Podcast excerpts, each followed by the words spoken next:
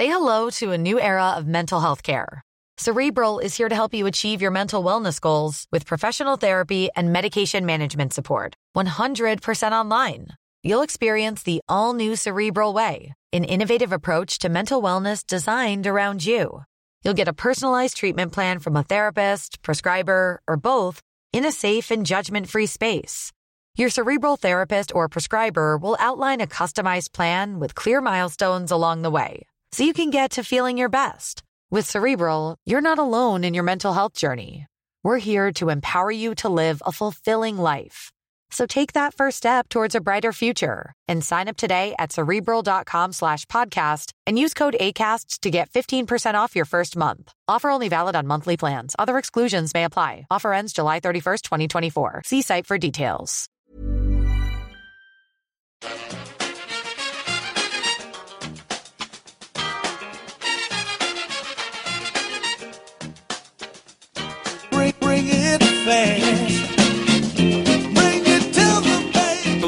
Welcome back to the EPL Roundtable. I'm your host, Kevin DeVries, and as always, if you'd like to reach us at the podcast, you can do so by either tweeting us at EPL Roundtable or emailing us at EPLRoundtable at gmail.com. All right, now we are joined by Catherine Wilson of ESPN FC to talk all things Middlesbrough. Uh, obviously, you just had a match against Bournemouth, a 2 0 win, which must have been very pleasing. How did you see that match? Yeah, it was fantastic. Obviously, the first home win of the season uh, is a bit of a milestone for any club. Um, ours has taken a bit of a bit of time to come, but we've finally got there and done it. Um, and really, I think a lot to answer for was the previous weekend's Arsenal game um, away at the Emirates, which was a nil-nil draw and a really good point for Middlesbrough. And I think it was a bit of a turning point there in getting some confidence back into the team um, for goalkeeper Victor Valdes to get a clean sheet, uh, which again he followed up with another one this weekend against Bournemouth, um, and really to just give the players a bit of confidence that they can attack, try something different. We don't have to defend our way through games for 90 minutes, which looks like we've tried to do that in previous games and it just really hasn't worked for us. Um, so I think one of the key factors in that has been uh, Aitor Karanka's decision to start matches with Adama Traore, who um, we talked about uh, last time I was on the pod, I think. Um, so we've signed the former Barcelona man who has quite a checkered history, really. Um, maybe not the best record, um, certainly in terms of his relationships with managers and getting in the sides and so on.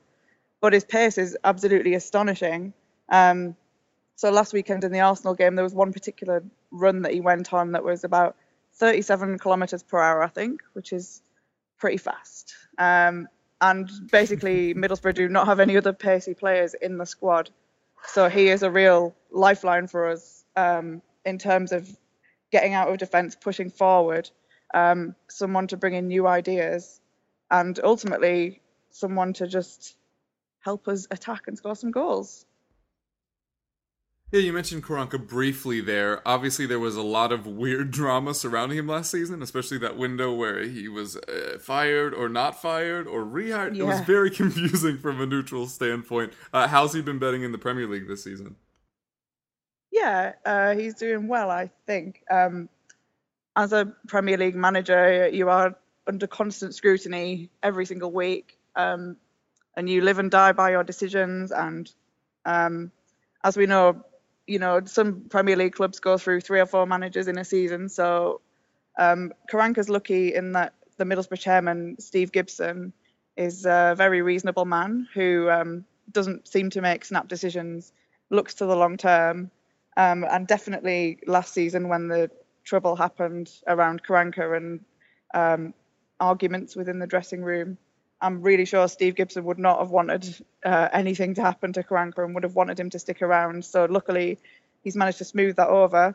Uh, promotion did happen, and now I think Gibson will give Karanka the time uh, and support that he needs to make a real go of this.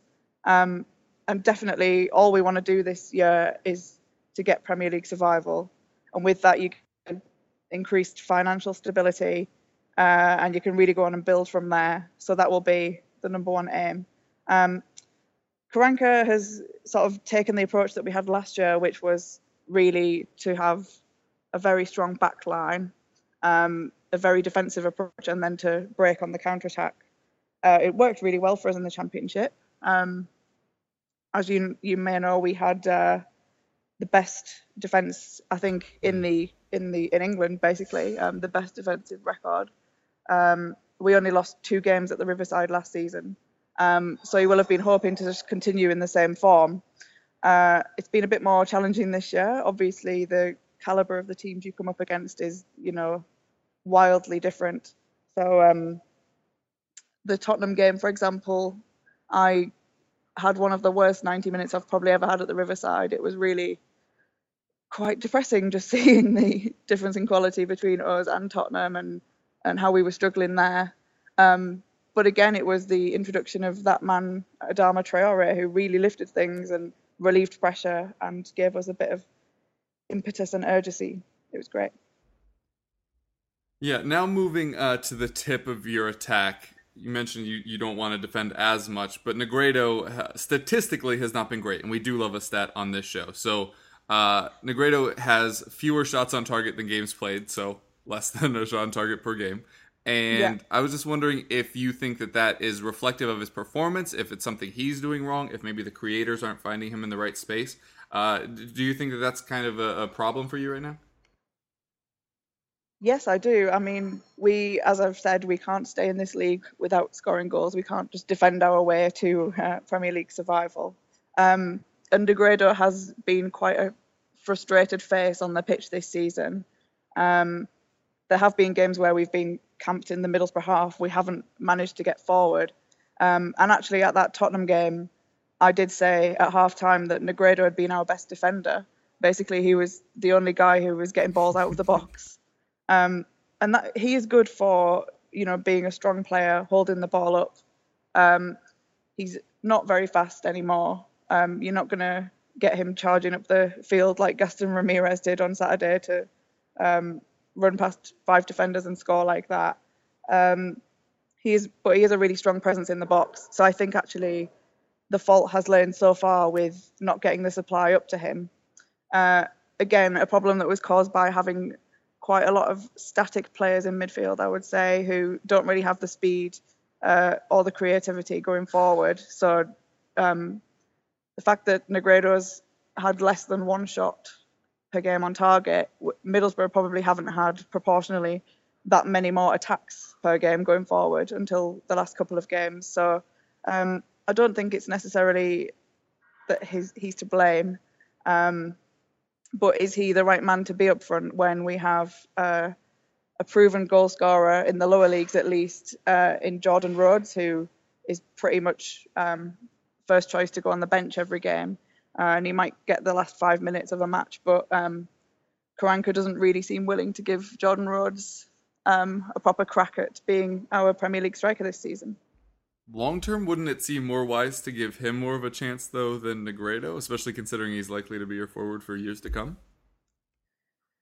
Yeah, I definitely agree with that. Um, I think Karanka's thinking is that Negredo has the experience there, so with him having played for Barcelona, coming in with that level of top flight experience, um, I think that's what Karanka's looking for rather than John Rhodes, who is actually still unproven at top flight level. Mm. And uh, to give Negredo a fair shake of things, he does have the most assists for you with four, just not finding the net himself.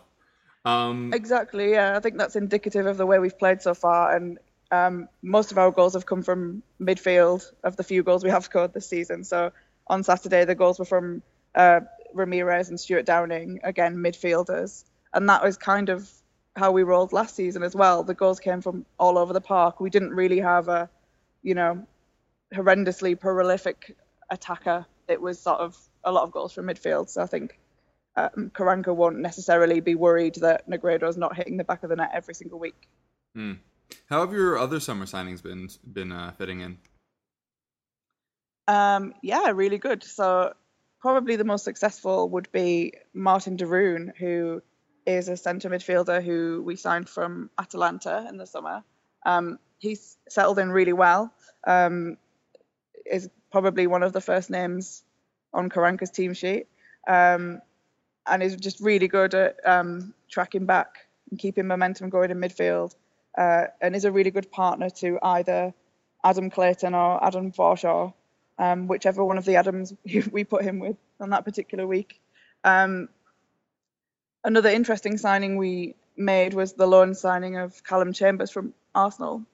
Um, he's had an interesting start. So his debut was against Tottenham, which was a bit of a baptism of fire for him.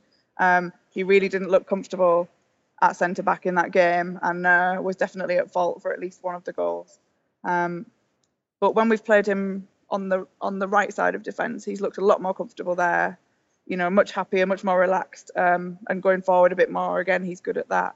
Um, but he slotted back into centre back on Saturday, and uh, another clean sheet there for us. So um, good experience for him to be playing in the Premier League almost every week, and uh, a good signing for us to have there as well. So I'm quite happy with the signing so far. Mm. Um, again, um, Adama Traore has proved to be a bit of a revelation so far. Um, it'll be interesting to see how Karanka uses him in the future. Um, I'm not sure if he is the kind of player who we will build build our team around, but certainly when we need that extra spark, he is a really good man to call him. Hmm. Uh, Viktor Fischer only has 183 minutes played thus far this season. Is that a surprise? Have there been like some other issues internally, or has he just not been getting selected healthfully? Yeah, um, I at the time thought he was probably our big signing and you know the big impact guy who we were all really excited to see. Um, he hasn't played very much at all, and he hasn't made much impact when he has played. Um, I don't know if it's just that he doesn't work so well in, in our systems that we usually play, or um, just if Karanka hasn't sort of set him up in the right way with the right players alongside him yet. But um, I'm sure as time goes on and it's you know it's a long season, I'm sure we will see more of him. Fair enough. Uh, your upcoming schedule is really scary. I know uh, it must feel really good to have that, like you mentioned, the draw and then the win this weekend. But things are about to get really rough with City, Chelsea, Leicester, Hull, and Southampton in your next five, and Gaston Ramirez going into that stretch with a suspension. Uh, how many points are you hoping to pick up from those? um, I would be happy with six points from those five, which may seem quite negative, but um, it is a fairly bad run of games, as you say. Um, and you get Leicester at home, and Leicester have been so shaky on the road. Like it yeah. would have been really nice if you had been able to play them at Riverside. Well, you know, every, every game is a, a bit of a tough game, and we are just really pleased to be in the Premier League, and you have to sort of enjoy it, even if we are losing every week. You have to sort of enjoy having not been in the Premier League for seven years, you know, we should be making the most of it in case we're not there next year. Um, but I am, yeah, I'm clinging on to the hope that Barcelona give Man City a real workout tomorrow night. Um, and you never know, that could have some impact on Saturday. I'm not sure. Um, there's something about Middlesbrough where we get really pumped up for those big games. And um, actually, it's some of the games that you might expect us to win where we'll surprise ourselves and uh, let ourselves down. So I'm keeping an open mind, really. We'll see how we get on. All right, well, uh, best of luck in that run. That does not look very fun at all. Uh, currently 14th. With everything we've kind of discussed today, have, have your expectations changed from deadline day when we kind of talked about this last? Is still just as long as you finish 17th, that good enough? Yeah, I think last time I spoke to you, I said that I would have hoped that we'd finish about 14th, actually, which is where we are now. Um, I think if we finish 16th or 17th, everyone will be perfectly happy with that, and we can go on to build next season. So it's all about just staying in the top flight for now. Awesome. Well, thank you so much. Uh, if you'd like to plug anything or tell people where to reach you, you can do that now. You can follow me on Twitter at BassLady. Awesome. Thank you so much, and best of luck. Thank you.